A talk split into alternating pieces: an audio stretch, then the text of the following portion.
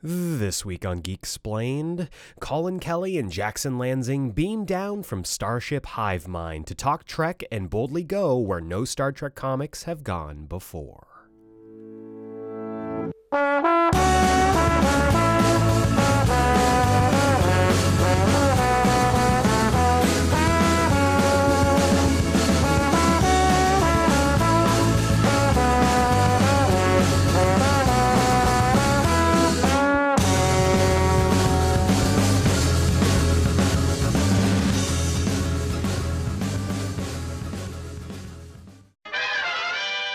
Welcome back to Geeksplained. I'm your host, Aeric Kazana, and today's episode is another creator interview with another returning guest. I love repeat customers.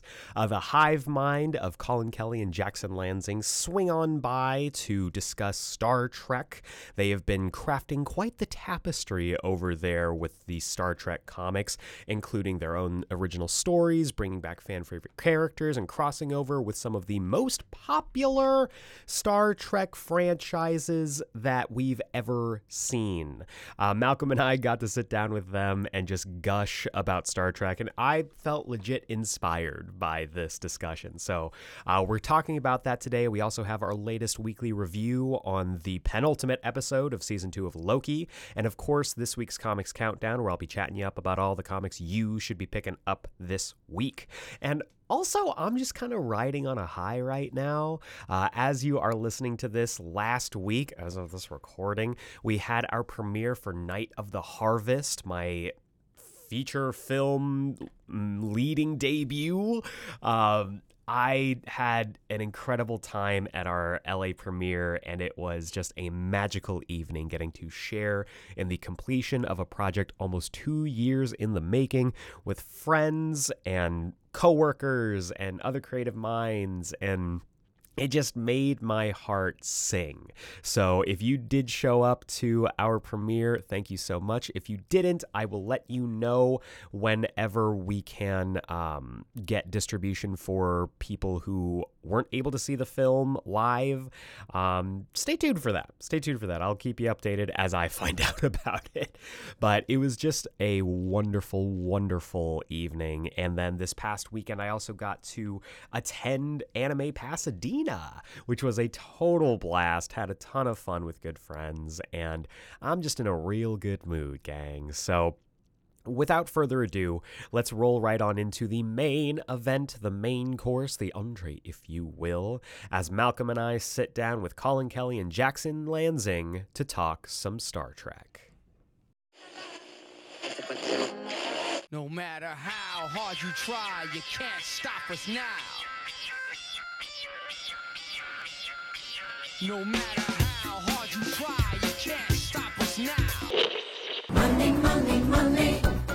must be funny in a rich man's world.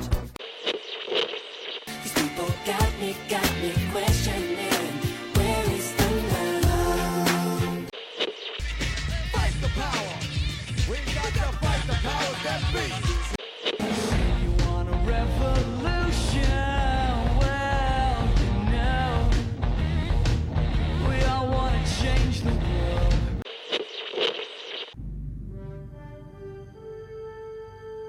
Space, the final frontier.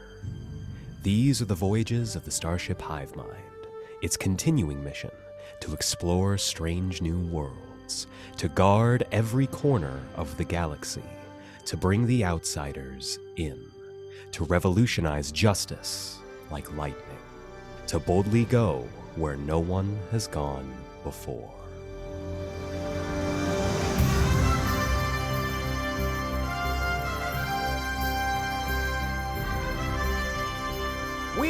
Are back.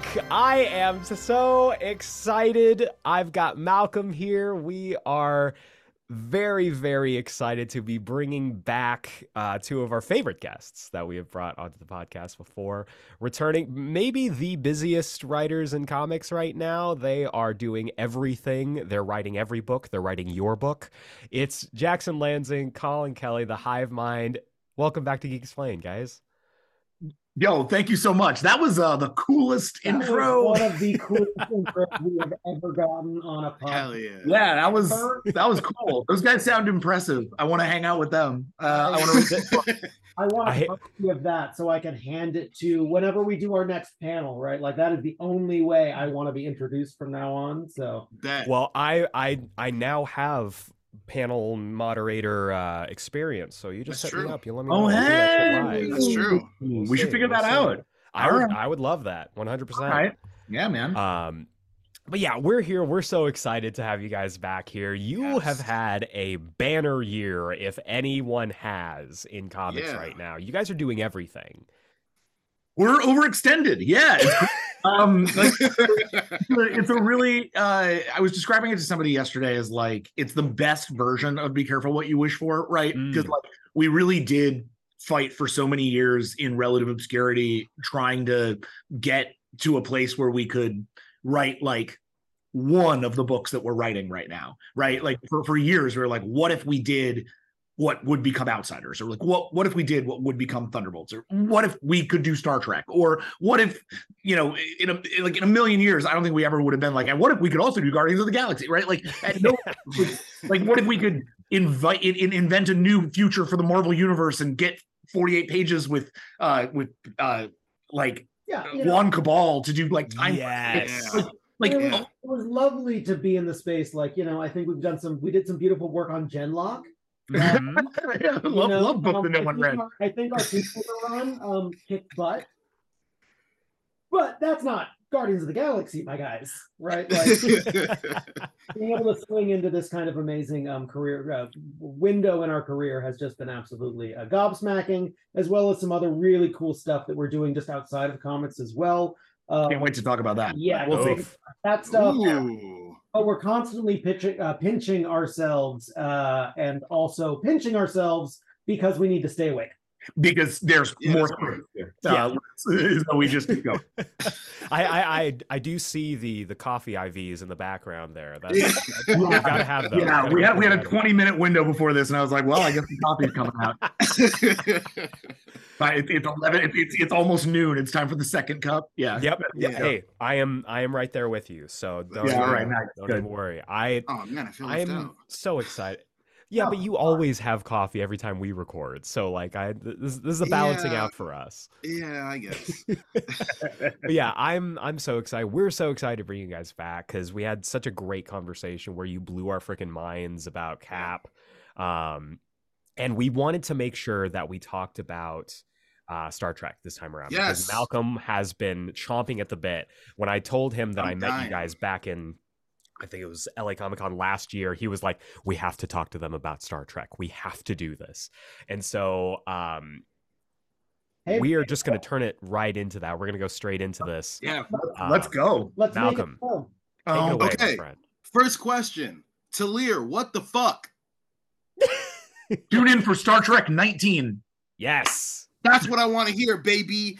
I, I read the most recent issue yesterday. And I was like, no, god damn it, no. I just want to know what's going on with them. Um, so, so, so the, so the honest, the- like the creative, I'm glad that that uh, indicated some some some disappointment that we're not uh, keeping them on the ship for a second. Uh, yeah. to, to address the um, sort of elephant in the room on that one, the reason for that was honestly that we were when we went into the story, there were sort of two simultaneous things that were required. We've had this. So for anybody who's not reading Star Trek, we have this character Thalir. They're one of our two original characters, non-binary Vulcan character who has clearly some secrets. Um, there is some secrets. in, in in in issue one they they shed a tear which is odd in issue three they uh somehow save the theseus from um q using like clearly some kind of power set that we are unfamiliar with vulcans having um and then uh they've continued to have sort of a uh They can don't forget they can magically coif their hair without even touching their hair. oh true my god. Yep. I mean, they might be Talk about powers in we all wish we had. um so they, they they've had they've they've had some really interesting uh uh sort of tease outs and we've had a, a long game that we've known since since moment one like the, the plan with Thalir has never changed it has been the same thing since since the get um a lot of things tend to pivot and, and, and adjust in comics uh Thalir never has and I think as we've been as we've gone along, we always knew that when we got to what will effectively be arc five of the book, um, arc four technically, but we I think of Yeah. Blood as kind of the Day third arc. yeah. Um, so in, in our fifth arc, which is coming after Savage World of Glass and Bone, which is the one that's happening right now, or Glass and Bone, because that's a really long title to put on anything. Uh, or bad. Uh, the um, when we get into the next arc, which hasn't yet been announced, uh, we're going to be putting the whole spotlight of the book on Thalir. Um, we're going to be bringing that all to a head, and that's always kind of been the plan. As we got ahead of that, what we realized was, um, especially given that the rest of our characters need some attention, um, Tom Paris needs some attention. Um, we had, uh, which which also involved us bringing in uh, a new character from from his past in Harry Kim Yeah, baby. and and some others who haven't been announced uh, or hasn't haven't been showcased yet. Uh, stay tuned for Star Trek 14. Uh, but Ooh. that whole idea had been okay.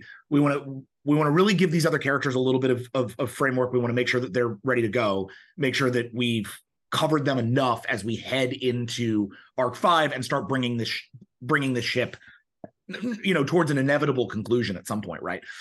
Um, it felt like we were going to be struggling to maintain Thalir's um, like agency and viability within the book. Uh, it really genuinely felt like the character was like not didn't really fit into the arc very well. And but we knew that fans like yourself, if we spent another five, six issues being like, hmm, what's the mystery of Thalir? Y'all would would be be pulling my hair. Yeah. right. So it's better Thalir steps away. Thalir is sure. currently doing some fucking hyper secret Thalir shit.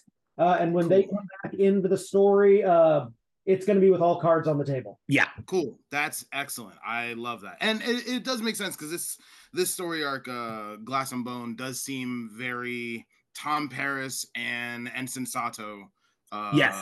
You know, heavy, which is cool. and that's the other reason is that Ensign Sato, our other original character, who Yeah. has like, really good friendship and camaraderie and partnership with Thalir, is going to be going Yeah. through is going to be going through what is I think her biggest test in Starfleet in this uh in this arc. seems like. this arc is going to be really really pivotal for Sato's arc in terms of where we're taking her for the second half of the book and i think that the or the second uh, half isn't really the second phase. second, the second phase of this book as we move her towards yeah exactly Yeah. as we move her into her next part of the book um it actually became a lot uh less viable to do that if Thalir was over her shoulder uh it really meant that like we needed to move Sato into her own uh into her own world and let her have her own space and then come back to uh, uh the relationship with Thalir once she's gone through adjustments and Thalir has put cards on table so um stay tuned for answers on all that stuff it's coming um Cool. I love that. I, uh, I, I'm- I'm really glad. I'm really excited for people to see both sides of this arc because they really are like the two sides of, of our Star Trek book. Like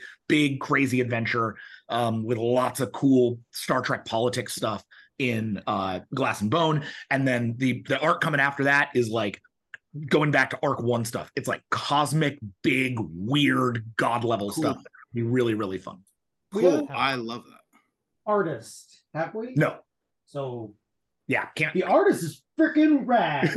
Okay. Hell yeah. He will be excited, and I, Okay, interesting. I was I was just telling my partner yesterday, who's a big uh, Marcus To fan. I was like, "Yo, Quinn, you got to read Star Trek because Marcus To is drawing, and I just wish that Marcus To could draw Star Trek for the rest of my life because holy shit!" I, I, I, we we we should really regale you guys then really quickly with the story of how that happened because it Ooh, is please. several year uh effort uh to make that happen. Uh we because start, I mean, I know you guys have worked with him before on Joyride.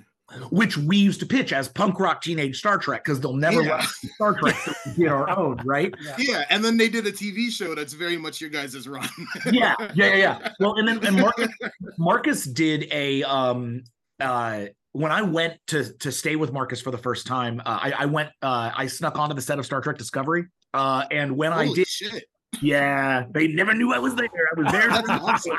oh Um, my god! and uh and when when I was there, uh I stayed with Marcus because he lives in Toronto where they were shooting. Yeah. and uh and I, I I learned very quickly that Marcus is not just like a, a, a st- small Star Trek fan. He's like a he's like a, a pretty I- intense Star Trek fan. He has like signed pictures of the cast in his house and stuff. Like he's like he's like a real Yeah. he's a real Star Trek guy. And so Cool. I um at that point it became sort of my goal to be like, okay, if we ever get Star Trek, Marcus has to come with us. And so when we got year five, he was sort of the first. We were like, and we're gonna do it with Marcus. And Marcus was like, guys, I'm so busy, I can't drop everything to do this original series book. Mar- Marvel swept in, and you know, first it was DC, and then it was Marvel, and they I was gonna say, I think right at that time he was doing Guardians, right? Yeah, I yeah. know. And, well, and he was, and he was- and he was heading into Excalibur um not long after. Yeah. They saw the value in him and they snatched him up. And like, what are we? What are we gonna do? Like, uh, we, we can't lure him away from Marvel money, especially not at that time. But several times over the, the course of the two years we were doing year five, we were like, "Hey, Marcus, want to come do Star Trek? Hey, Marcus, want to come do Star Trek?" And every time he was like, "I can't, I'm so busy." And then we started up on the on on flagship, and we are like, "Hey, Marcus, want to come?" Like, like literally, he was like one of the first names out the gate to be like, "Who are we going to do to do- get to do this book?" And he was like, "Guys, I can't. I'm on Excalibur. I can't do it. I'm so busy. I'm I'm on Shang Chi. I can't do it. I'm so busy." And uh and and obviously like Shang Chi meant a lot to him, and it was just like we we got to really like make this work. Um, without him. So we did, and, and obviously we ended up. I'm, I'm I'm super excited that we ended up with Ramon and with the people that we've ended up with. It's been an Yeah, account yeah. and on, on Hell and uh, and Mike. It's been an incredible list of artists. Um, but the whole time we've been like, when can we get Marcus? Can when you know when can we get Marcus? And uh, we kept offering, and he kept saying, oh, "I'm so busy. I really wish I could. I, I just I can't."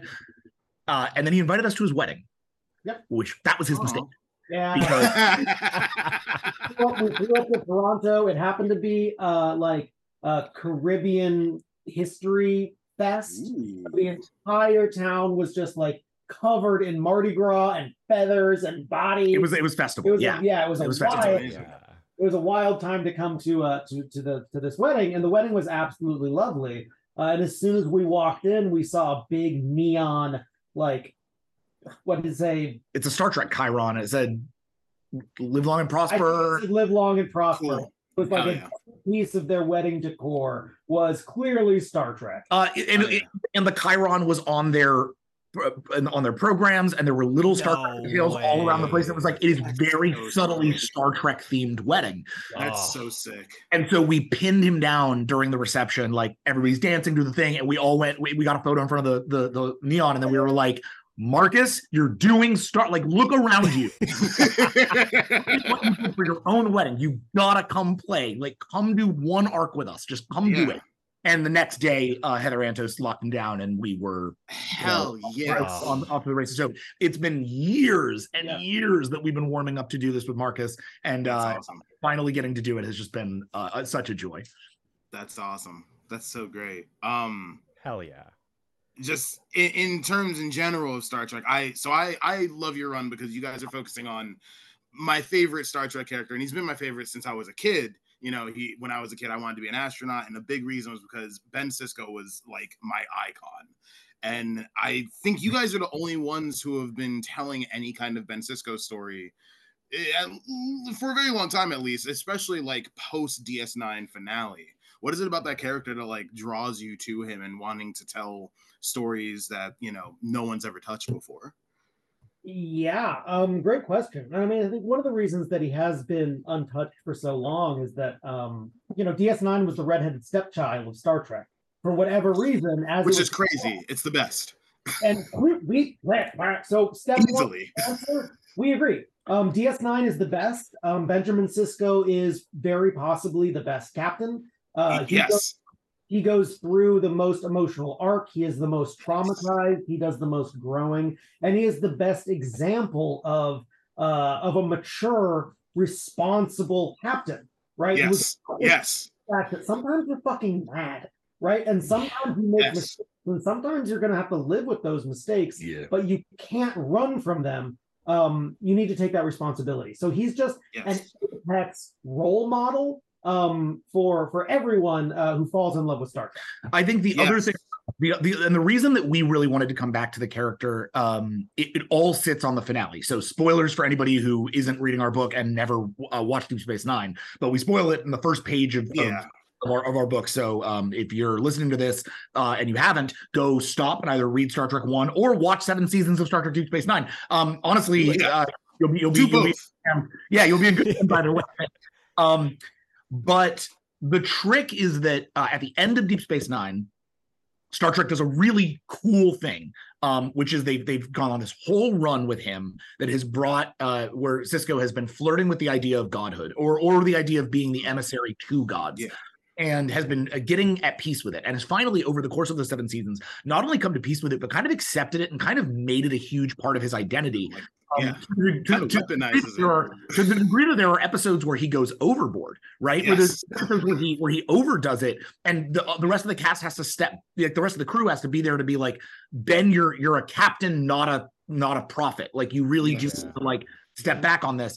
Um, and uh, and that push and pull between grounded frontier dad and husband eventually, and prophet of the of these space gods who who never in the history of the of the show uh uh properly explain themselves in any respect in any way. um in any way No. and uh and then eventually learning that like he's his mother like was one to some Was degree one, yeah. so he's got like a genetic ability. Like th- this all boils down to like a, a, a long thing in, in Ben Sisko's life that's kind of this trap that's been a- around him his whole life, Mm. and it's going to end with him going into the wormhole. Basically, the minute that he's done with his like earthly duties as the as the Dominion war leader, but his son is not grown up yet. His son is still his son still wants him. His son still needs him. His son is left standing at the window watching the wormhole, waiting for his dad to come back. And Avery Brooks, very specifically, and they talk about this in in the documentary, um, "What We Leave Behind." Uh, he was very overtly uh, kind of against this part of the plot because it took not only um you know his, like his character as as a father and all this but also like very specifically as a black father and Yeah. was like i'm gonna leave my son I'm leave my son. I, and he was like, I don't, I do not want to be an absentee father. I don't like that. I don't like what that says. I don't like what that means. Um, I know this character is a role model, especially to a lot of African American people. I don't want to do that. So he was like, um, so they added that line where he's like, I will be back. Maybe, uh, maybe in five years, maybe yesterday, but I'll be back. Right. And Star Trek has no ability to follow up with that in live action because Avery Brooks will not return to the role. So because of that, there's not a way for them to ever properly stop, like, like, like, like answer Yeah. that. And so it's been this giant unanswered question for 30 years.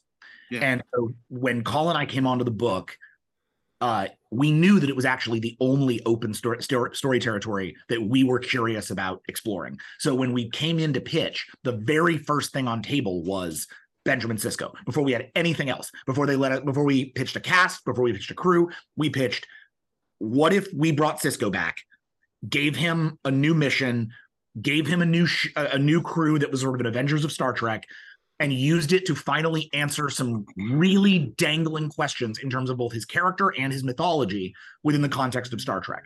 And we were sure they would turn us down. Like we were certain that Star Trek wouldn't let us do it, but we were like, but it's it's the it's the swing we have to take because it's the biggest thing left on the table, and he's the character who means the most to us. And then um lo and behold, Star Trek saw the same opportunity we did, which I think was the first indicator that we were going to be doing really simpatico with them. And um, the rest is has sort of been history. But I do think the just the important subtext there is like, yes, we assembled this plot and this character, you know, we, we figured out all the machinations to make a, a slam dunk story they could not say no to. But in reality, all of that was just our excuse to tell a story about exploring what it means to have a father who gives a shit. Mhm. Yeah. Right. Both of us have very complicated relationships with our dads. And one of the things that both of us deal with is the fact that they fucking let us down in a big way. And we did not, Jake Sisko deserves better. And we know that Avery Brooks wanted Jake Sisko to do, do better. And we are all Jake Sisko in some way. So it's Yeah. like we, just as young men who had grown up loving Star Trek, needed that kind of emotional catharsis in order to feel this like the story was properly complete. Um, so that's the that's our personal yes, writing is therapy, in case you were wondering. well, it's working perfectly. Um, exactly, and we're both No. pretty well well-rounded people. it's great. Uh, no, I I really appreciate the story that you guys are telling with that character. Again, like I said, he's he's a favorite of mine, and seeing him come back and you know seeing that that maturity that we watched him go through for that seven years on the show has clearly still paid off and i mean he still has a little you know a, a, a little growth to do but i mean you just look at the your guys' second story arc where he's you know deciding to go through with the trial on Cardassia, you know, and that's like, oh yeah, that's definitely an evolved Ben Sisko move.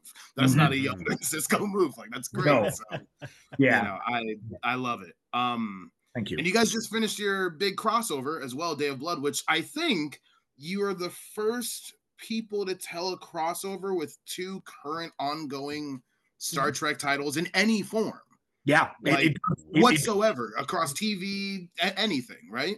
it does seem like the first time that that's happened with with with, with now the exception of Strange New Worlds and Lower Decks. Which, right, but but Day of Blood started beforehand, Uh, yeah. Yes, that so before that episode. It, it it was yes, technically it came out before that episode, but that's because Yeah. comics are, are easier to make than uh, television.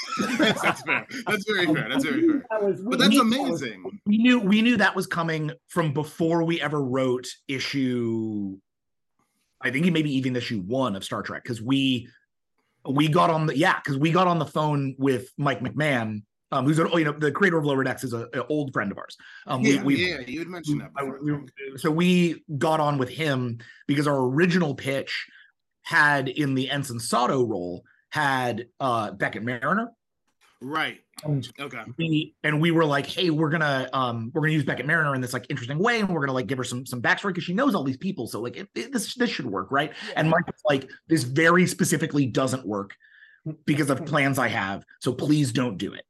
And we were like, great, who can we use from Lower Decks? Because we need a Lower Decks rep on this show. It's really important, or this this book. Like it's really important to us that it, the Avengers of Star Trek also represent Lower Decks because Lower Decks is a entry point for so many new fans for sure. um, and like my my wife got into Star Trek through Lower Decks. I really owe that show, so I want to make sure that it like, and I love it, so I want to make sure that it gets repped here. And um, he was like, "Well, you can't use any of the mains. Uh, do you want like Jennifer the Andorian? Like, who do you want?" And we were we started talking about Bridge Crew, and he told us about. He was like, "Okay, well, I can tell you about this this thing we're doing with Deep Space Nine. He told us about the Deep, Deep Space Nine episode and the Kira Shaxs relationship, which is how Shaxs in the books. We're like, great. Shaxs is perfect. We can we can do like a serious take on Shaxs. It'll be fun. Yeah, he Uh, rules. So he's so great to he's so great to write. I love that. he hero. rode on top of a starship. He's fucking Yeah, he did. awesome. Uh, he giddy up.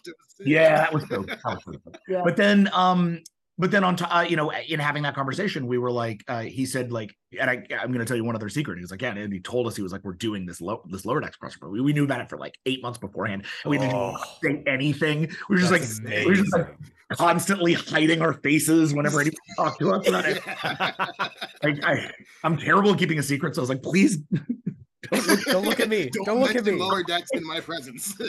yeah um uh but we've been yeah we've been so jazzed for them but yeah i mean it's certainly the first time that they've ever done it in comics which has been Yeah. a crazy experience and it That's was, amazing. Yeah. And it was an incredible opportunity for us to do something that like i think we've been passionate about since the very start of this um when we did um, we worked this into star trek year five um, and then we did uh star trek aliens uh, one shot for klingons that we turned Yeah. into the story of Kahless um so Yes. like klingon mythology klingon history um and the klingon the passion of the klingon heart has always been something that we were really passionate about. Um but obviously in a star trek book you need to pay attention primarily to the federation. That's where the story lives. Yeah. uh, so day of blood was really our chance to kind of start unpacking that and looking at what the what the kind of systemic violence of that culture could actually mean uh, and then it just happened to hit right at the same time that our own country was uh, kind of in the middle of a, a shit show, which it still has not. Yeah. Uh, and we found the like political parallels between what we were writing and what we with the world outside our door and what we were wanting to write um, started to just work together really synergistically. And uh, and yeah, and then Day of Blood came to life. Yeah, and that's exactly what we want from our Star Trek is to parallel, you know, real life shit and give you a better context for it. Um yeah so that i mean do you guys have plans for you know more crossovers between i, I don't i don't know how long cantwell's defiant book lasts. I hope that also lasts forever uh because it's so good and it's such a good parallel piece to your guys' story Yeah. Um, but yeah do you see more like crossover stuff coming like how So do you guys yeah, feel on that? Star Trek and Star Trek and Star Trek Defiant were pitched from the very beginning as a duo, right? Like that was in our first document after they approved Sisko. We pitched, okay, here's Star Trek, and then here's Star Trek Defiant. Um, Awesome. and, and then Chris took Defiant and made it his own, like rebuilt the cast, rethought what it was. Like the the effective premise was still the same, but it became a Chris Cantwell book, which is why we, which is what we wanted. That's why we we roped him in over here on that book. It, But- it's definitely a chris cantwell book Yeah, yeah. best way And that's and that's why like it's exactly what it needs to be. yeah um the book but the books are tied at the at the hip and tied at the brain right like they can't not like we're not going to do one without the other so as long as star trek exists so will star trek defiant that's Awesome. that's like that we're set on that one um we we i love that these books are plotted in advance together so we know how our arcs interact with his arcs there's stuff in there's stuff in in glass and bone that specifically is going to be paying off in, in defiant like we have a lot of connective tissue that's Nice. continue on. Um, so the idea of a second crossover is, I think, very relevant. I think you can see the seeds of that second crossover in Day of Blood uh, if you want to look for it. yeah okay There's some stuff there that starts to set up what that might look like, um, in in a very like vague way. And then uh, and we know that that's coming, but it's it's a little while out. We're gonna let both books play on their own for a bit. Um, dig into the the deeper spaces in between them and then uh come back around for something that uh can really blow out that next section That's awesome. I I love it. Well, I'm I'm loving what you guys are doing. I'm telling everybody and screaming from the rooftops, please read this because I need it to last for the rest of my life. we really we, we really appreciate that you know i think the the industry is in such a hard space right now that Right. having that fan support on star trek having that um that love that's coming from readers has been what has sustained the books like the books are selling great like it's really Yeah. um, it's That's it's good. one of the places where we don't worry Yeah. About this book because the fans have shown up and because trade sales are good and because individual issue sales are going up not down and like that you know. You like game of, like Game of Blood gave us the nice little boost that we needed. Like the I, we're all going to get to tell the story that we all set out to tell, which is awesome. That story does not last forever. No story can. Um, like we No. do, we know the end, and and and just within the context of Star Trek, we only have a year and a half Yeah, like- like within the canon, right? This book yeah, exactly. a very specific window in canon because we want the book to be like canonical, Yeah, and so Yeah. Is coming. yeah, and Nemesis is coming. Nemesis So- is coming. Ah. So we eh, so we have to make sure that we are lined up properly to hand off to Nemesis and ideally enhance Nemesis, right? Which is always the goal. Is like what we're trying to do with Enhance Nemesis. is have a thing where if you love Star Trek, this then enhances any Star Trek you watch. If you're if you're watching Lower Decks, now you understand shit about Shaxs that you didn't otherwise understand. If you're going back to Deep Space Nine, now you're getting the ending for Sisko that you never got previously. If you are a if you're a next gen person and you've been tracking Data's arc, and you want that Data Yes. sacrifice in Nemesis again, spoiler alert, Data dies in Nemesis. Um, the uh, I, if you want his death to mean more maybe than it means in Nemesis, this book ideally helps you get there. But also, Right. if you want to understand more of like the synthesis, he kind of is going to be go is goes through in Picard. Like, Eh, yes, We, exactly. we were also very much in conversation with Picard three. We we were just Ah. we were dips carried- perfectly with that. Yeah. Yeah. Mhm. so it's like we live in this halcyon age of a lot of Star Trek content, all kicking ass, and CBS sitting at the center of it, understanding what they've got and doing their best to help synergize between all the stories. God, Yeah, it's that. the most alive that line I think has ever been in my lifetime. Like, It's you know, there's so much Star Trek coming out right now. It's kind of incredible. And It it's is. all rad. it's Um, it's really an honor. Yeah. Um, I, I I I'm- I'm bummed that we don't have as much ability to utilize Strange New Worlds as a huge fan of Strange New Worlds and like Uh, it's, it's so good. and, and we have a lot of we have a lot of friends in that room and and it's a it's a really like it's a tight group of people who are doing a really great job at Star Trek. And I would love to be able to answer it and support it and and and and bring it in. But as similar to discovery it's kind of time locked in these places that make it tough. And so how how we connect. That said we did crack it so there is there is a great little bit of Strange New World synergy coming. Um, Cool. one of our books. I don't want to I don't want to say which one or Oh. Cool. I hope that old Ortega shows up just to punch Tom Paris in the mouth because that'd be sick. That'd be so tight.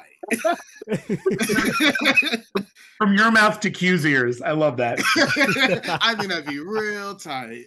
Uh, I love my boy Tom Paris, but Ortega's does kick ass, and Tom I Paris mean- could use a bop in the nose. Tom Paris definitely You- uses the autopilot more than an Ortegas does. So I, I oh yeah. There's Uh, you guys have totally turned me around on Tom Paris. I want the two of them to do that race from Lower Decks, uh, where where um, Rutherford races himself. I want I want to just see the two of them racing each other through the Yeah. death. Yeah, Oh, Ortegas will oh. smoke them. Yeah, he- I, honestly, I think he would. Yeah, That's- that's She's a legend. yeah, yeah, yeah, um, yeah. What I will She go, flies the ship. Yeah.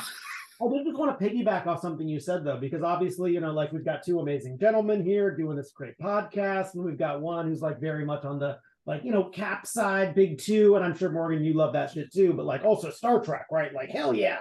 What we're finding is that there are big two fans, there are superhero fans, and there are Star Trek fans. And there's very little Venn diagram crossover between the two um, which is just something that like irks the shit out of us because we are trying to write a Star Trek book that can appeal to even people who don't like Star Trek. Mhm. So Yeah. that's my way of like putting it on your radar is that like you guys are doing the Lord's work, right? Getting people who only like one kind of thing and trying to get them to accept this other flavor um, is exactly and like once you start reading Star Trek, you're not going to be like, oh, I hate this. It's like, no, it rips, man Yeah. It's getting them, it's getting them to get that first taste uh, so that they can fall in love. And I feel like having passionate gentlemen who are here to like kind of sing the song of both uh, is exactly what the book needs in order to keep finding its audience, in order to keep growing its numbers.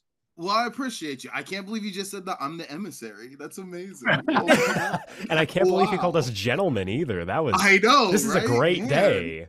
What a great new comic book day. I love Listen, this. I've been I've been pitching everybody as Day of Blood feels very much like the end act of a Mission Impossible movie.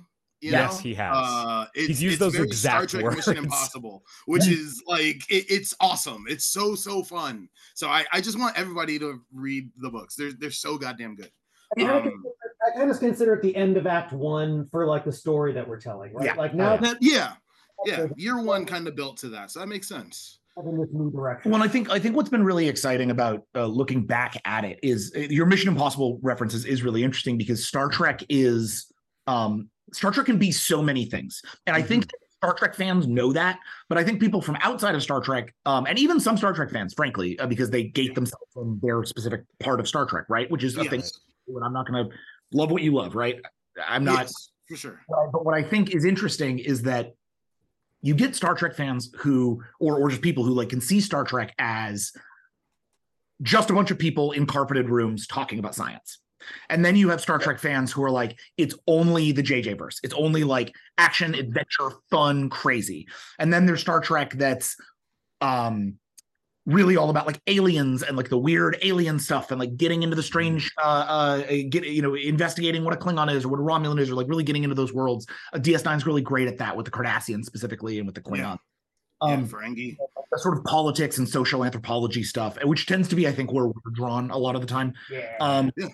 but the thing that start the idea ideally is that Star Trek can be all of those things and it can pivot and it can shift and it can be this over here and it can be this over here and it can be this. so sometimes Star Trek is fun and sometimes Star Trek is intellectual and sometimes Star Trek is thrilling and sometimes Star Trek is uh Sad.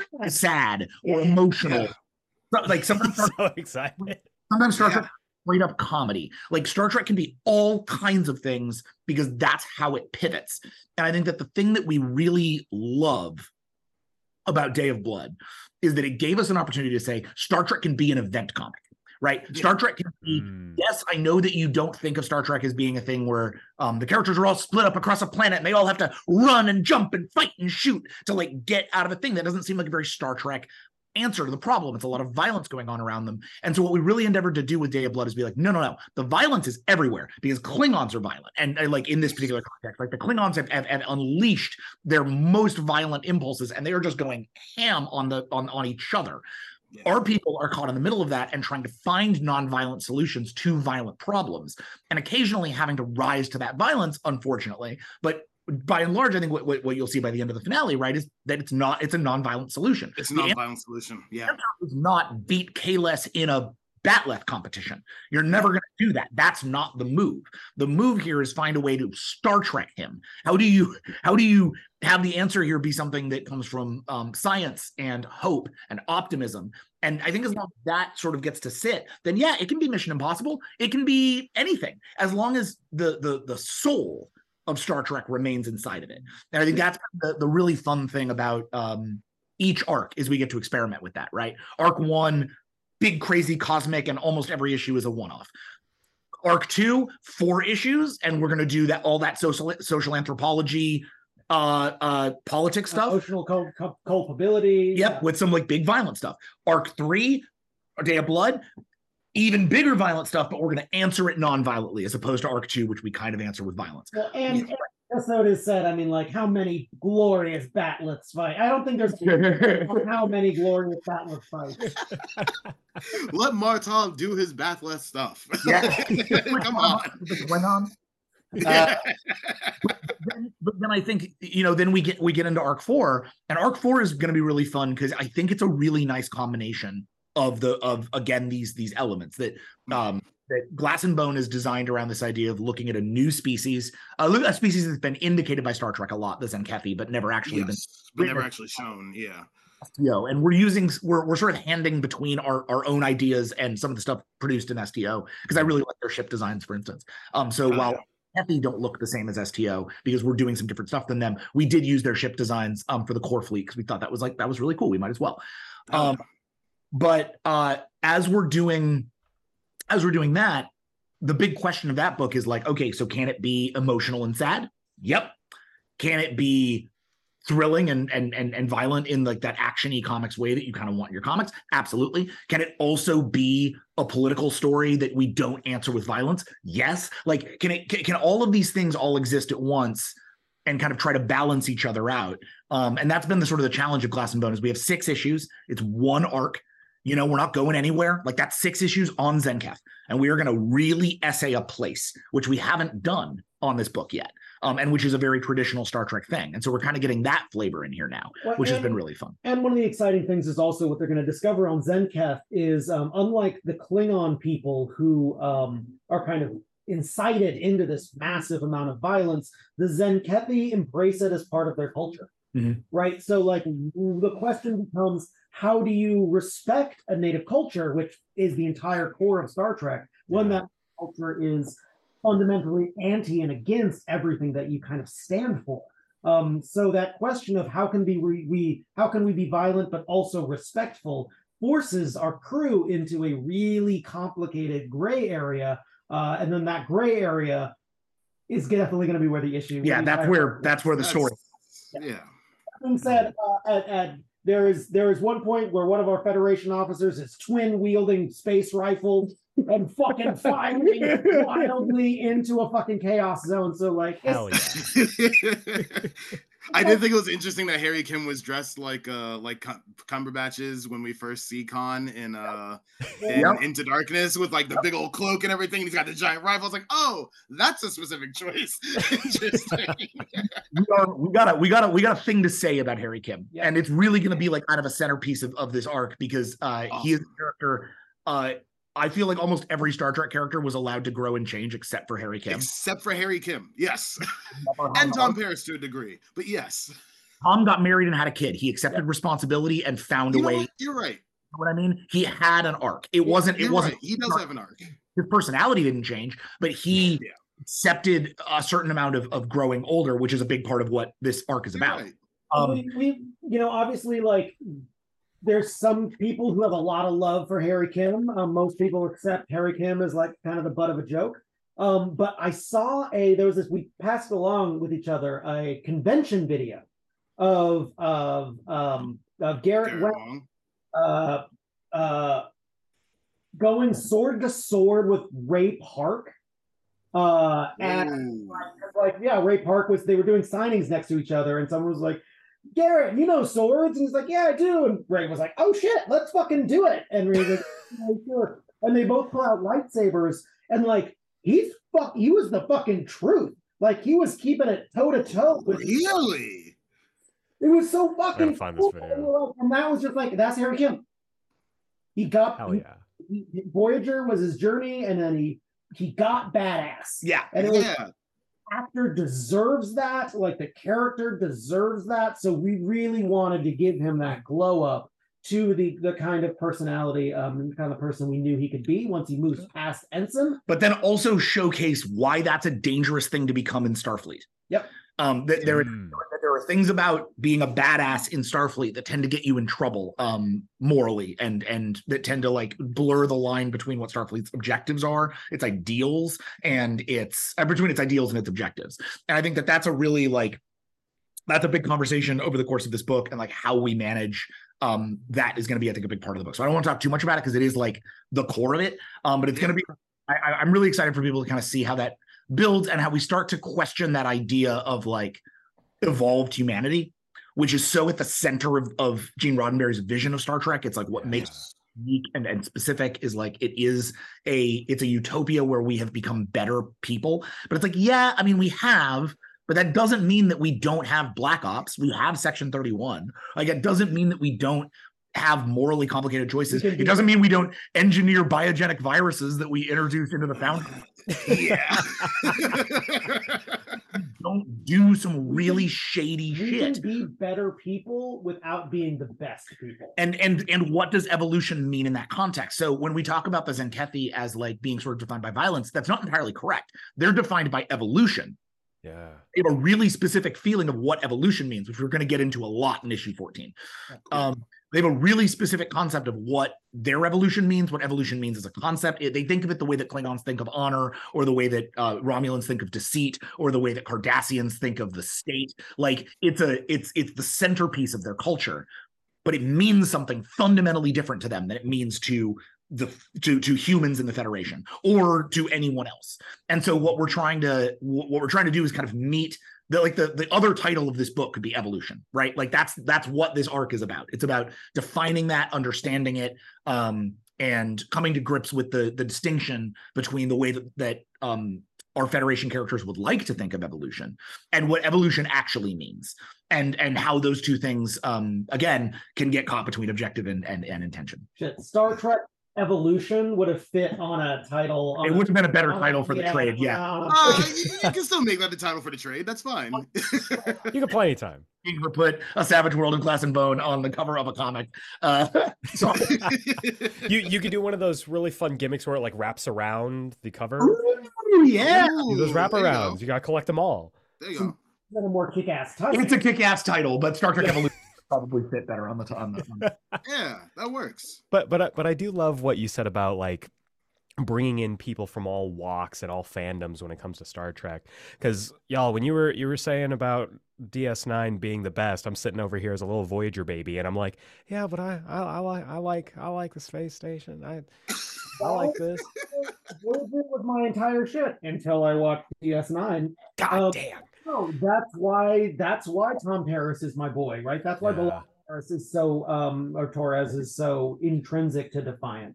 Like For sure. Voyager, Voyager happened, and Voyager is a massive change to the Star Trek flow that is all too often kind of ignored once again because we don't really have a story that takes place after their return. Right. This and and now and now obviously, Picard three and Picard three and Yeah, Pro- True.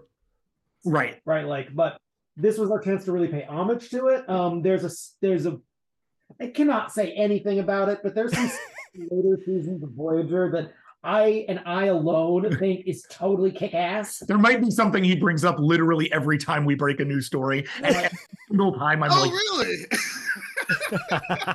no and then finally like i think i think it's gonna I, I think he's gonna get it in i think we i think wow, I'm excited. yeah. finally what we're gonna do with it um so Cool.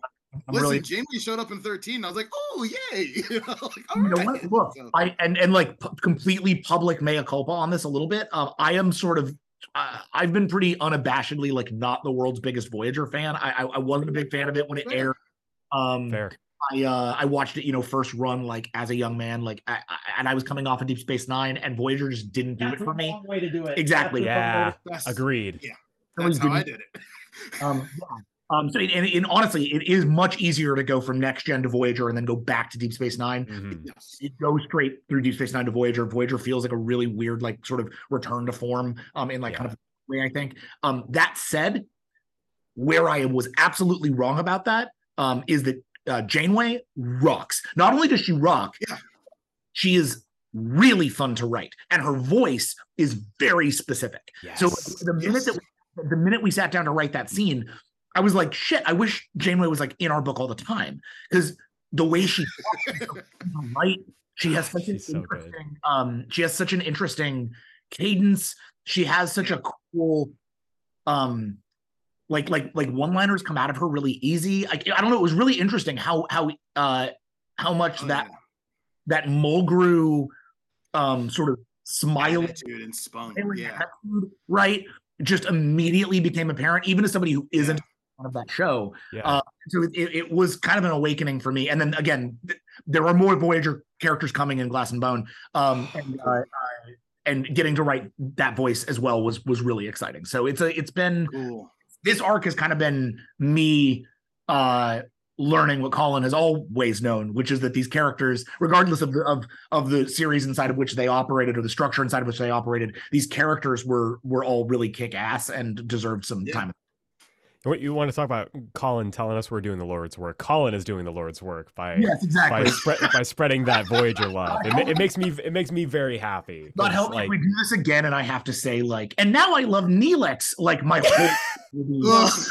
I can't wait for you guys to write two Vixen to Oh, oh it. That'll be real oh my credibility. But we can all appreciate how Lower Decks that made the ultimate statement on Tuvix. I mean, just like and in you know what? You're right. You're right. anything, no one should ever touch that concept again. Nope, we're good. No. Yeah, that's it. Yep. And yeah, and and and listener, you know, getting into this and really just seeing and listening to just the passion of this. I felt like Collin hit the nail on the head. Like I have been like on the periphery and Malcolm has been, you know, banging the drum and literally banging on my door. He has to go home at some point. Um No. about these Star Trek, about these Star Trek comics. Um, while we're re- recording this, um, I just ordered the the trades, so those are on the way to me now. Um, and listen, you should do this as well because I have been sleeping more than I should have, and I I am stoked on this. I am very Hell very yeah. excited. I can't wait. Uh, I'm I'm so excited to dig into. And it's Yep. also That's just yes. to your to your fine audience. They also just released this hardcover of the Yes. Star Trek Year Five. Listener, if you can't see this, Colin is holding what is easily the most beautiful printing of any book we've ever worked on. That's It's so a beautiful cool. hardcover. Holy shit. God dang. stories in it absolutely kick ass. Um, we're bringing the same, we brought the same kind of passion for Star Trek um, to these original characters with the very important kind of distinction of the energy of TOS is just different, Mhm. Yeah. right? A little Yeah. bit more of a Western, it's a little bit more shoot from the hip. Um, To some degree, it's a little bit more of a military drama. For sure. it also allows itself to be poetic in a lot of beautiful times. Um, so yeah, if people are loving what we're doing, uh, highly recommend. I, I really recommend picking up Year Five to anybody who's picking up who's who's reading Star Trek right now because um, it's also connective. Uh, it's Yes. not like we it's not like we did Year Five in a vacuum and then we did flagship. And then you did Flash. wanted Yeah. we wanted to do flagship we couldn't do it because they were launching all the new tv stuff like picard and all the stuff like when the first thing we pitched was flagship and they were like they were like no you you you can do an eight pager in way in waypoint and we did our data spot story and then that's where they were or like 10 pager and then that's where we got year five from and so we did year five and we were like we think this is the only star trek we're, we're ever going to do so we're going to play with everything we want to play with we want to do red like red path is first mentioned It's in first mentioned Trek in that. Year Right? five. Mm. like we have we at have the a same time as the Theseus. yeah the uss Theseus is in star trek 13 well before we knew that we were going to get to do flagship. But we were building connective tissue so that we could reasonably go back to it and play with it later if we ever got to have our dream gig. And then we got the dream gig and so we managed to be able to take this stuff and move it forward. So um, I mean, there's stuff in arc five, like there's like peep like characters in arc five that are straight up out of year five. So if you haven't read year five, there's gonna be stuff that in in five that might get lost on you. So I really recommend people pick up year five because it's going to be That is Like- actually wildly true. it's actually like All- kind of prereq reading big for like a big part of the fifth arc of, of, of flagship. You Okay, sick. Star Trek Aliens Kahless was or Klingons was a prequel to Day of Blood. You could really consider all of Star Trek Year Five to be a prequel to Arc Five. Yeah, yeah, and is- and to a lot of Spock's arc in Defiant too. I think that's nice. Oh, Is like what's really nice is that Spock's Yeah. character sits alongside the whole run, and Scotty's characterization sits along the run. So there are there are certain stuff. They're like characters that you can follow if you're interested in that. But otherwise, yeah, there's a there's a really just specific plot thing that's going to be like, oh, I don't know what this is, but if you've read year five, you're like, you know everything about this, which is really cool. Yeah. Hell Oh, yeah. Jackson, you look like Scotty right now. That's what it is. Oh yeah, Oh, there it is. Yeah. It's the it's it's the it's like the engineer, you know, with the circle belly, Scott. I, I like I like that better than Han Solo. So I, I'm, I Holy mean, shit. That's fair. That's sick. All right. Yeah, we nailed it. also Uh, like uh, so cool to see that character pop in on Strange New Worlds. I'm so jazzed. And like oh my god. by, like, Yes. Scotsman. I was so psyched. Uh, and. I was really jazzed because like the minute he talked, not only was I like, oh shit, but my wife, who two years ago hadn't watched a single Star Trek and didn't care about any of this, she's who watching Stranger Worlds with me. She turns to me and goes, Oh, joy. "Yeah, we did it, boys. We yeah, did keep it." trickling in the cast of the OG. Like keep trickling them in just little by little. Give me one more new person every time. It feels, it feels like down. that. It feels like that's basically what. Like, and I this is me with no Yeah. knowledge. Like that just feels like what they're doing on that show. Yeah, and I love it. That's great.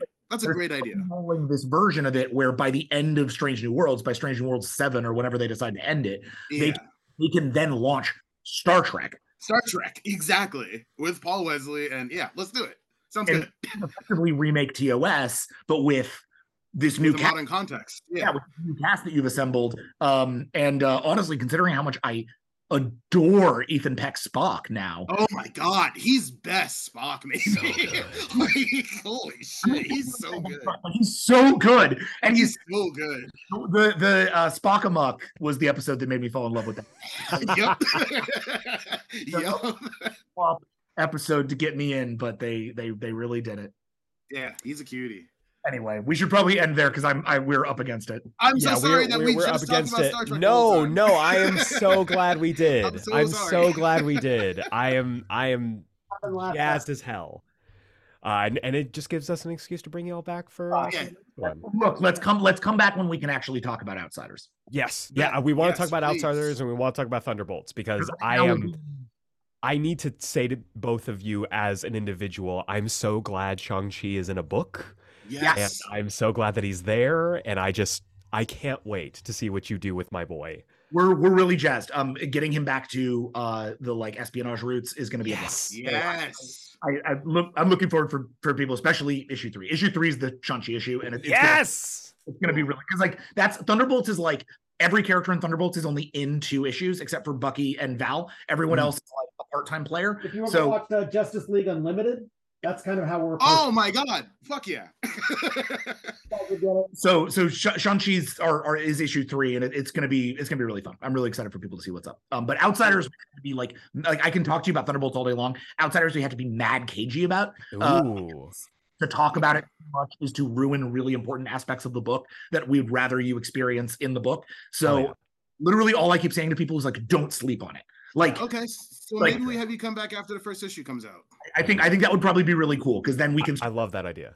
And if anyone is a fan of what we're doing on any of our titles, just go out to your local comic book shop and be like, I've heard there's this book, Outsiders. I don't know shit about it, but I hear it's hot. and really people should pre-order this book. I think it's I, I I think once people figure out what we're doing, it's it's um it might be a hard book to find. It is it is on my list. I'm ready for Same. it, baby. I'm I'm stoked about it. And you know what? The entire Star Trek talk I was so excited about and just hearing Thunderbolts is going to get the JLU treatment. That's my log line. I'm Hell good. yeah. I'm so excited to see all the success that you guys are having. Uh, I can't wait to have you guys back here and it really does make us as as fellow we established this last episode uh, as fellow Steve boys. It just Yeah. makes our hearts sing to see fellow Steve boys just doing doing the work and being absolutely appreciated for it. So in a way that Steve Rogers would be proud of us. He, we might be writing a little blue for him. I think he'd probably like a little bit more of a like a, a kind kind of some books, but uh, think he'd be proud of the authenticity that we're bringing to everyone. Boys, why did Guardians of the Galaxy have to be so sad? Did it really have to be that? Oh man, I, we're gonna have to have like a therapy session about Guardians at some point because like I have a lot of things I need to get off my chest. Uh, when Outsiders is out, that book will be done, and we'll have a nice little. Uh, uh, We're gonna have a great chat. a, a good rundown on that. love this Okay. yeah. hell yeah. Um, we know you guys are busy. Have a wonderful rest of your time. Uh, Thank you y'all so go buy fellas. all of the Hive Mind books. They're incredible. And we'll see you right back here. But until then, live long and prosper. Yeah, appreciate. Time is everything.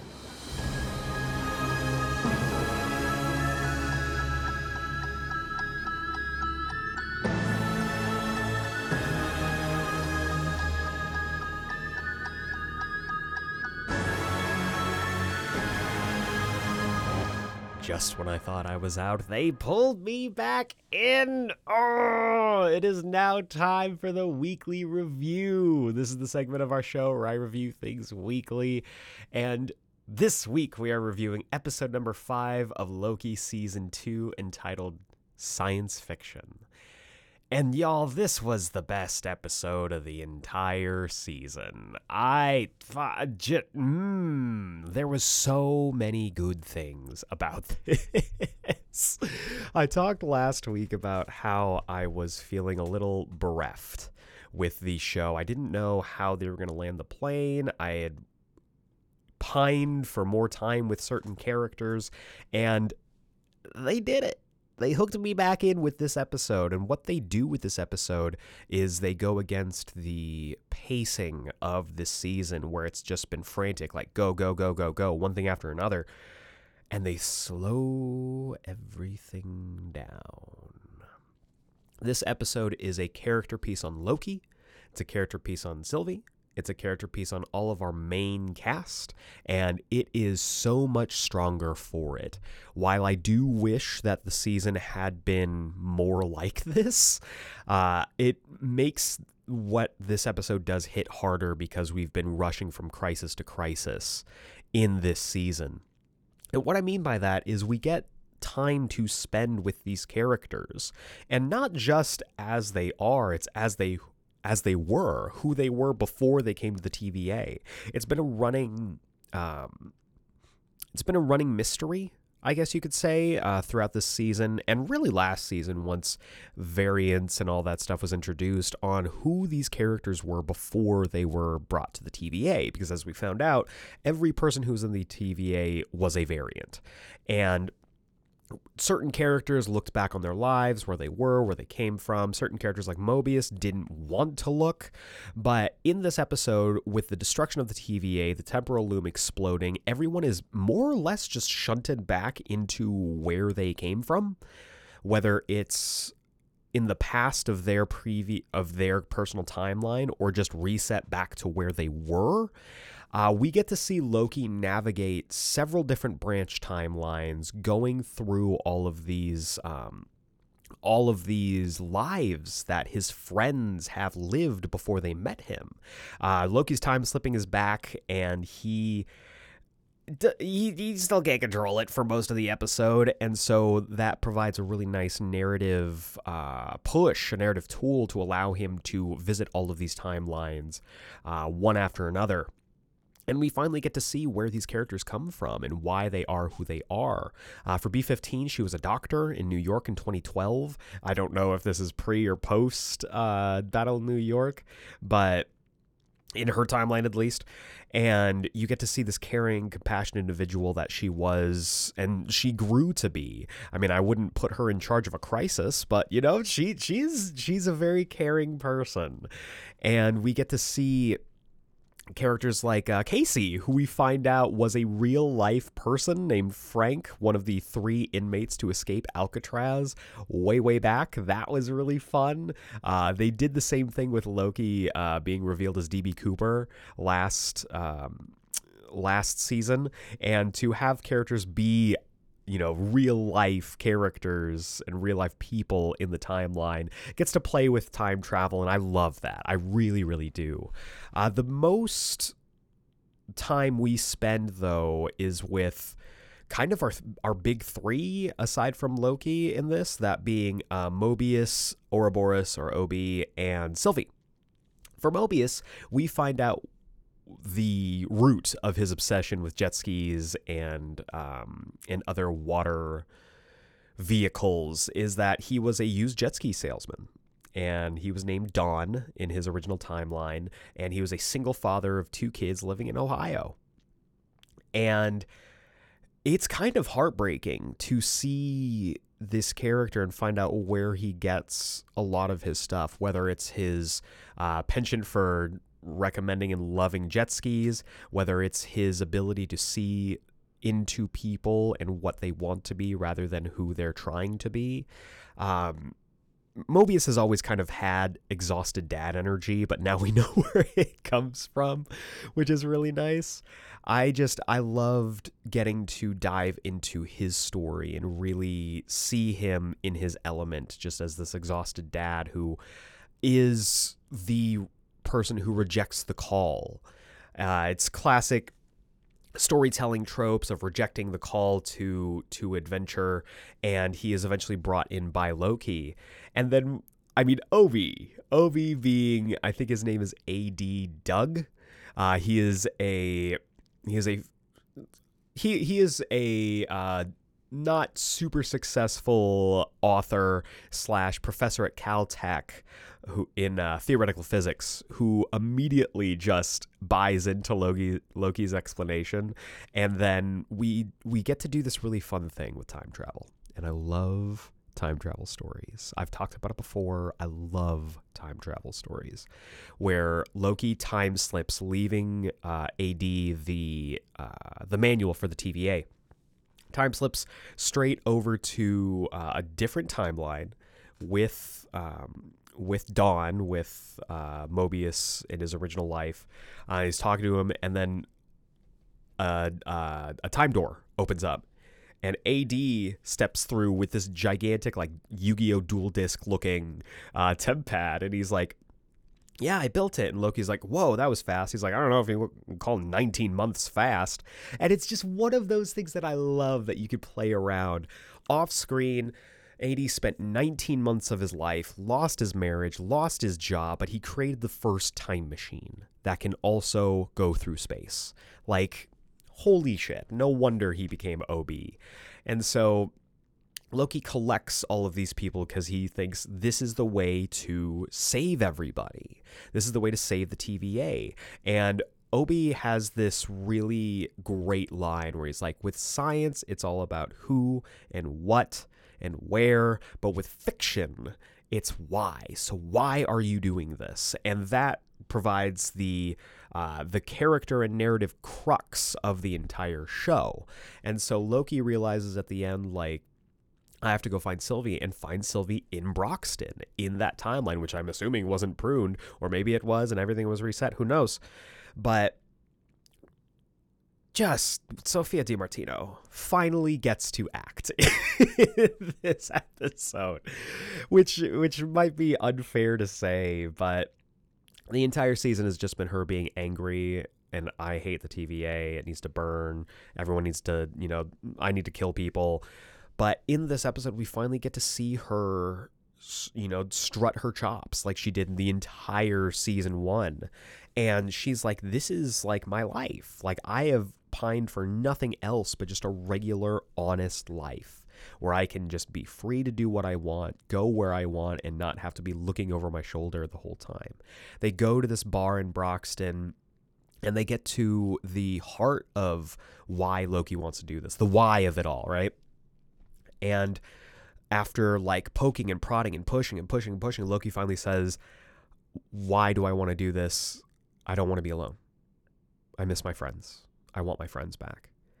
And Sylvie is just like, then we're, I guess we're both selfish. And the idea that these two characters are so wildly different and yet they're both Loki is something that I have been fascinated with from the jump. And this reignited that interest and that fascination. And having uh, Sophia Di Martino actually get to emote and get to go through the motions and act and really breathe in her scenes rather than running from scene to scene, sword in hand, really is just it perfectly encapsulates why she was the perfect cast f- for this character. And after Loki gets his soul destroyed, and he's like, "This whole mission was a lie," he goes back to um, to uh, AD's workshop where he gets to, where he's gathered all of the all of the people. We get this great scene that's legit terrifying, where we get to see Sylvie living her life in Broxton. She goes to this record store. There's a guy who always knows her. She goes and sits on the couch and she listens to a record as everything starts to spaghettify around her. And it's as terrifying as those moments in uh, Infinity War and in Endgame and all the moments that we've come to know as like the dusting, the snap. And it is legitimately terrifying because there's it it's less like just this and something is gone but it's like this wave. It's it's like the antimatter wave in crisis on infinite earths where everything is just like spaghettiing in like this push towards the center and it's legit terrifying. And so when Sylvie turns around and her good friend who runs the record store is trying to get to her and is like, Sylvie, look out, and gets spaghettified. You feel it. This is what I was talking about in episode two, where they're like, oh, all these branches are being pruned. Those are people. We didn't give a shit about those people because we didn't see them. We didn't get to spend any time with them. Here, we got to spend time in Broxton, which is such a fucking important place for Thor comics. And seeing all those people, seeing those locations, the McDonald's, the bar, the record store, getting to spend time with certain characters, like it made this have weight. And so when everything gets spaghettified and Sylvie has to leave her new life behind, you feel the weight of it. You feel her despair and her silent resignation to, okay, this was worse than I thought, and I have to leave this behind to go try and fix this. And so at the conclusion of all this, Loki is able to finally get control of his time slipping. So now he can just travel time. He has achieved a certain amount of godhood that he could only dream of beforehand. He has elevated himself from from the god of mischief into I mean, uh, the god of stories, which he is now in the in the comics. They they talk about it, I guess, where it's like, what is my function if I don't have my friends? And Sylvie's like, well, we're all writing our own stories now, and I'm like, well, there we go. so I really, I really loved that. And it does the perfect thing that a time travel episode should do, where it resets you back to the beginning of the episode slash the conclusion of last week's episode, where as everything is starting to spaghettify around him, he realizes, okay, I can do this, I can do this, I can do this. And he starts trying to lock in and lock on to that moment right before the loom exploded. And we get all these quotes, we hear people talking, and we get this quote from the first season that I loved. I think I talked about it. It's been so long at this point, but I loved that when Sylvie, when they were having their heart to heart on that planet that I can't remember the name of, uh, Sylvie says, Do you think that what makes a Loki is the fact we're destined to lose or something like that? And Loki decides not today. And he opens his eyes and he's right back to where he was right before the loom explodes and he has a chance to change it. And I'm like, ah, it's hype as fuck. Great episode. My favorite episode of the season so far. And I'm very excited to see how they land this plane this week. Um, it's going to be incredible. So I'm very excited. Uh, looking forward to it. So catch me next week when we talk about the finale of Loki season two. Uh, but for now, let's roll right on into this week's Comics Countdown. Ooh, welcome back to this week's Comics Countdown for the week of November 8th, 2023. This is the segment of our show where I'll chat you up about all the comics you should be picking up this week, whether it's at your local comic book shop, a Comixology, or however you get your comics. These are the ones I think you should definitely take a look at. But before we get into this week's books, we got to take a bu-. But before we get into this week's books, we got to take a look back at last week's books with the Geeksplained pick of the week of last week. And I mean, Ultimate Universe number one was freaking amazing, right? It was so good. I am so excited for all of the Ultimate Universe news. I'm so excited to get into this this world and learn more about these characters and the status quos. Everything was set up perfectly, and so Ultimate Universe 1 is incredible.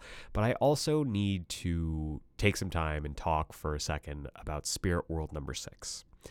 Spirit World number six is the final issue of the series, and this story was so freaking incredible. It's my favorite out of the We Are Legends initiative, and I wholeheartedly love this story, and I will be sharing it with everyone that I know because it was a love letter to finding a place that you belong.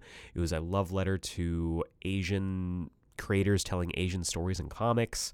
And I am immensely, immensely proud of Alyssa Wong and the whole team for creating a character and creating a story that spoke to me and spoke to a lot of other people in so many ways. So I cannot thank the whole team enough for this story. I will be gifting collections of it to everyone that I know because if you're not reading it, remember, I'll be in your walls. I'll be under your bed.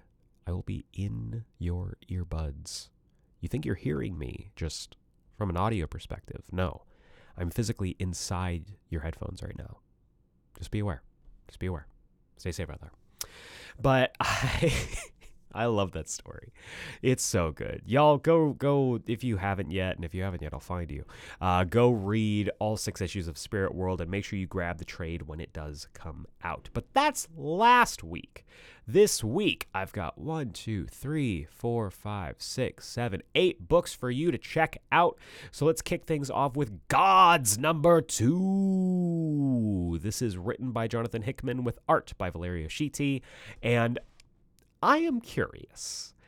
I would love to know how everyone is feeling after that first issue because that first issue was a lot.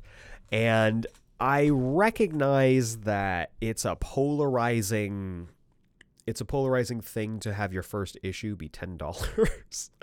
but again, we talked about this when that first issue came out. If they had just, you know, I guess marketed it as, hey, this is kind of like the Firepower Prelude volume that gives you everything you need to know.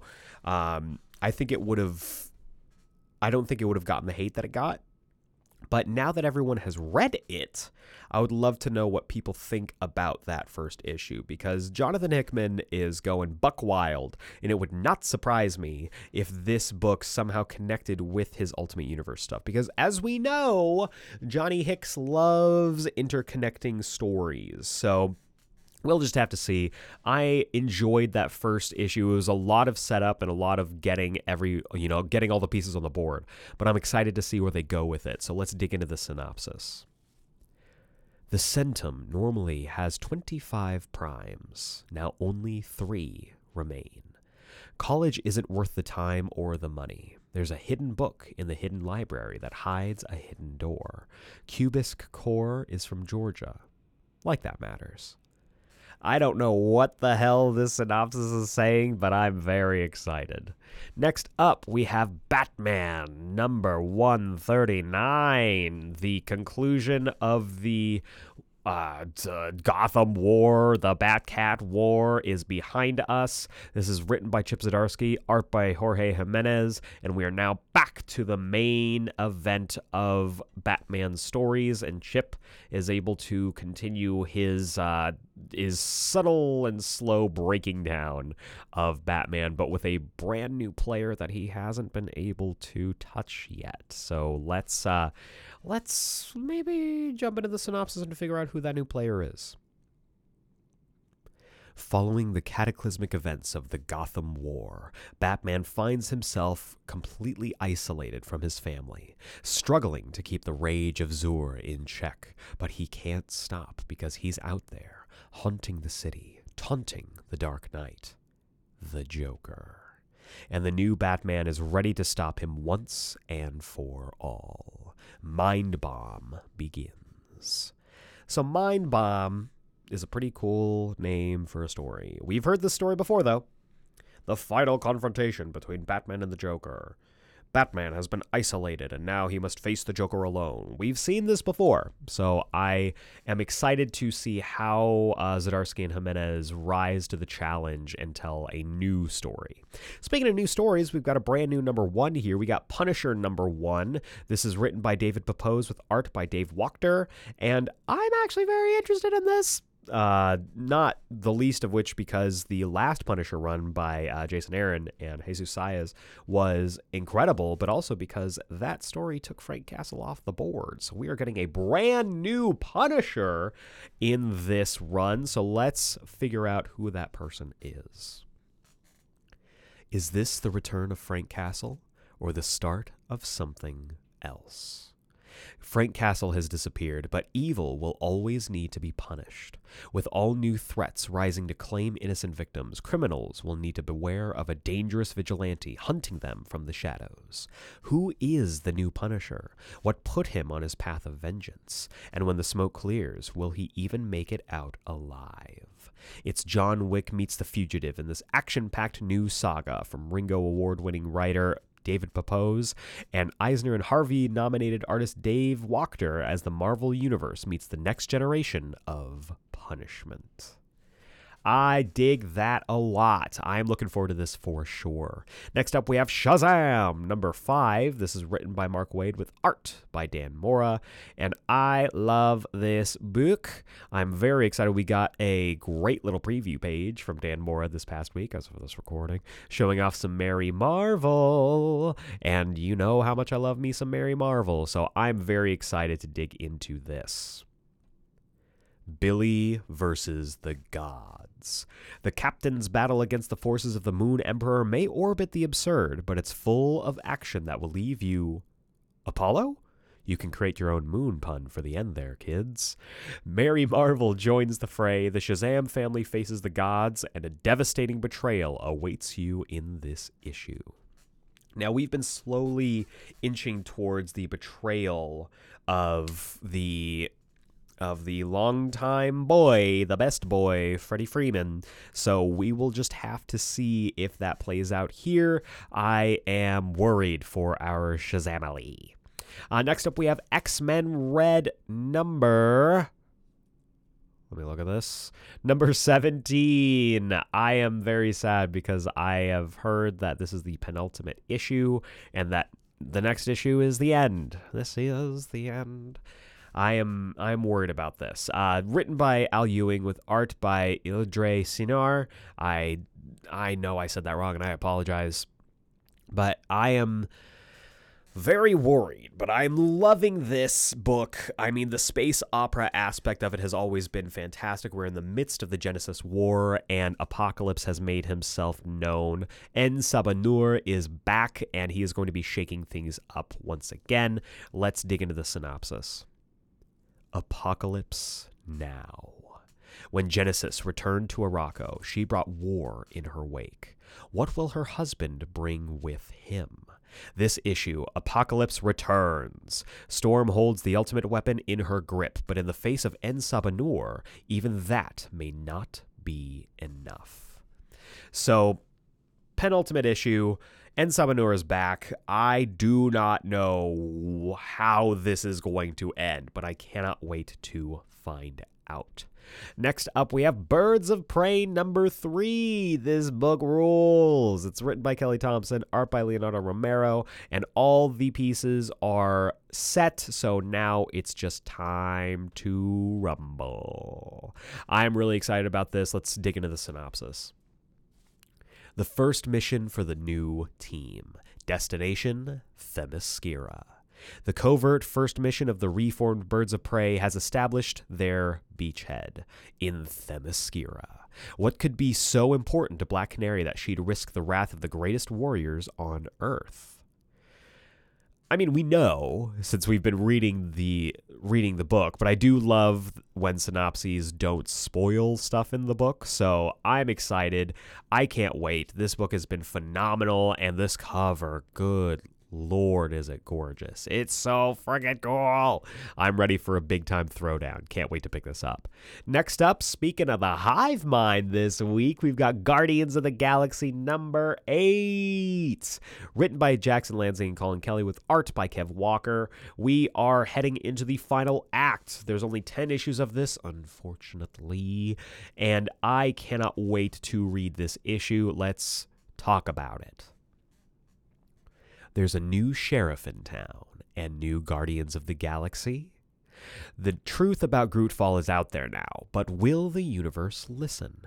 Do we even have to ask? It's the Guardians versus Whitecap High Command. The fight for the fold reaches its explosive conclusion just in time for everything to go to Flark. Yeah, so big time battle incoming. We do know that two issues are going to be coming after this. I don't know how they're going to uh, be in this story, but man, I can't wait to pick this up. But the big book of the week, the book I think you should absolutely be picking up, is Superman 78, The Metal Curtain, number one. This is written by Robert Venditti with art by Gavin Guidry, and I mean, I loved me some Superman 78. So I am this is a must buy for me. This is the sequel series, the follow up follow up to Superman 78, which is of course the Superman follow up to Superman the movie, and I am so excited to read this gang. Let's just talk about the synopsis already. When the planet Krypton exploded, its last son was rocketed across the cosmos and came to settle in a small town in Kansas. But what else came with him? And what if a piece of his home landed somewhere we never knew about? As Superman has become a symbol of strength and pride for America, the Soviet Union looks to crush that image with a creation of their own, built by their own might and forged by their own power.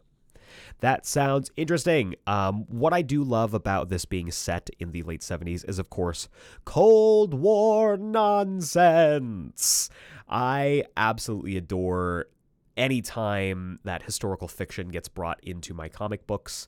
And I mean, we could get a lot from this. We could get Metallo. We could get, I mean, the cover teases like Lex's battle armor. There are so many different directions we could go with this, and I cannot wait to see where they go with this. If you haven't read the original Superman 78 series, um, go check it out because it rules. It brings in Brainiac, gets into the heart of the Superman character. I just, I love it. I love it so much. I'm sad that the artist from last time isn't joining us this time, but I have seen some of the pages of Gavin Guidry as he has been teasing them out on Twitter, and they look phenomenal. So I can't wait to pick this up, and I can't wait to pick up all of these issues. To recap, we've got Gods number two, Batman number 139, Punisher number 1, Shazam number 5, X Men Red number 17, Birds of Prey number 3, Guardians of the Galaxy number 8, and Superman 78 The Metal Curtain number 1. From Smallville to the far reaches of space, our comics are going all over the universe and all over the multiverse this week. But luckily for you, you don't have to go that far to get to your LCS to pick up some amazing comics. And that is going to bring us to the wrap up. If this is your first time joining us on the Geeksplained podcast and you like what I do here, feel free to subscribe to us on the podcasting platform of your choice and give us a rating and review. We drop new episodes every single Wednesday, and honestly, ratings, reviews, and subscriptions really do help me and the podcast out in this weird podcasting algorithm space, raises up our stock, and gets us out and into the orbit of listeners just like you. And if you give us a five star rating and review on iTunes, Apple Podcasts, whatever you want to call it, I will read your review here on the podcast. You can basically write whatever you want. I will be forced to read every single word you write. As long as you give me those five stars, the sky's the limit on what you can have me read. People have taken advantage of it and had me say some some not great things, including criticizing comic book characters that I love, but you give me those five stars. I'll read whatever you want me to read. And you'll be able to join the likes of our terrific 21. So if you want to be part of that merry band, feel free to send your review in. I want to say thank you to all of those who already have. We're hoping to get to 25 by the end of the year. I would love to get there. So send on those reviews. I want to hear them as long as they're five stars, as long as they're good ones. if you want to be part of the Geeksplained mailbag, send your emails to geeksplained at gmail.com. Just put mailbag in the subject header and I will read it here on the Wednesday show. If you would like to keep up to date with the podcast, participate in polls that decide future episodes, get first notification and announcement when I make announcements for the podcast, or maybe just want to shoot the shit with me on the latest geeky news, feel free to follow us on Instagram and Twitter at GeekSplainedPod. It's at GeekSplainedPod as I continue to try and fail at being good at Instagram and for as long as Twitter, I'm not calling it X, is around for. Those would be the places to keep up to date with us. Finally, uh, if you liked me and Malcolm getting to sit down and chat, uh, every single Friday, he and I put on the Geeksplained Book Club, usually alongside good brother Jacob Brown. He is unfortunately not able to make it with us for the rest of the season. However, Malcolm and I are covering every single issue of every single volume of Green Arrow Rebirth, and Jacob will be rejoining us in the new year. So make sure you tune in this Friday and every Friday. Uh, we're going to be tackling some real fun stuff this week. It's volume three of Green Arrow Rebirth, and we are going to be uh, dealing with some stuff. Uh, Green Arrow and Black Canary and John Diggle are back in Seattle, and they have to now deal with being essentially outlaws. So, really fun stuff. Make sure you tune in this Friday and every Friday. Star City Fridays are a real thing, so uh, make sure you be there or be square.